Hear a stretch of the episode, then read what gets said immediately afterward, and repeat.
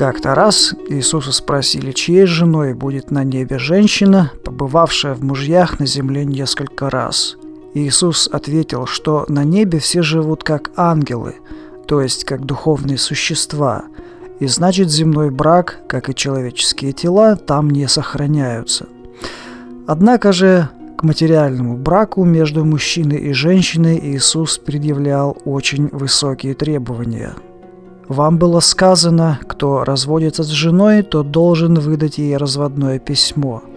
Я же говорю вам, что кто разводится с женой не по причине ее измены, тот толкает ее к нарушению супружеской верности. И кто женится на женщине, оставившей своего мужа, тоже нарушает супружескую верность. Как мы видим, Иисус указывает на способность человека быть верным своему супругу или супруге. С точки зрения вечности, любовь неотделима от преданности и верности. Это духовная ценность, восходящая к Адаму и Еве, и Иисус требует именно ее в данной ситуации. Однако, по каким причинам допустим развод? Что делать с миллионами обстоятельств, сопровождающих разводы до сих пор – Иисус в этом отношении был реалистом и даже не пытался дать исчерпывающих указаний или директив в отношении расторжения брака.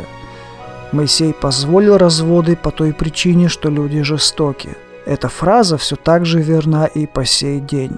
Люди жестоки.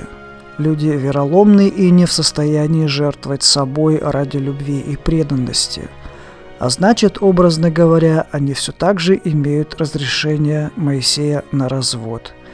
Иисус вовсе не запрещает развод для миллионов ожесточившихся людей. Он лишь утверждает идеал настоящего брака, который основан на духовной верности и осуждает грех неверности. Институт семьи и брака, очевидно, служит на Земле прежде всего для рождения и воспитания детей. Семья с этой точки зрения является Божьим установлением. То, что сочетал Бог, как сказал Иисус.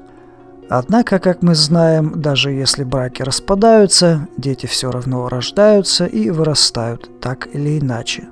Учение Иисуса о браке, соответственно, должно быть понято как исполнение правил любви к ближнему – как продолжение его учения о духовном перерождении, а не как попытку регулировать семейную жизнь людей в течение короткой земной жизни.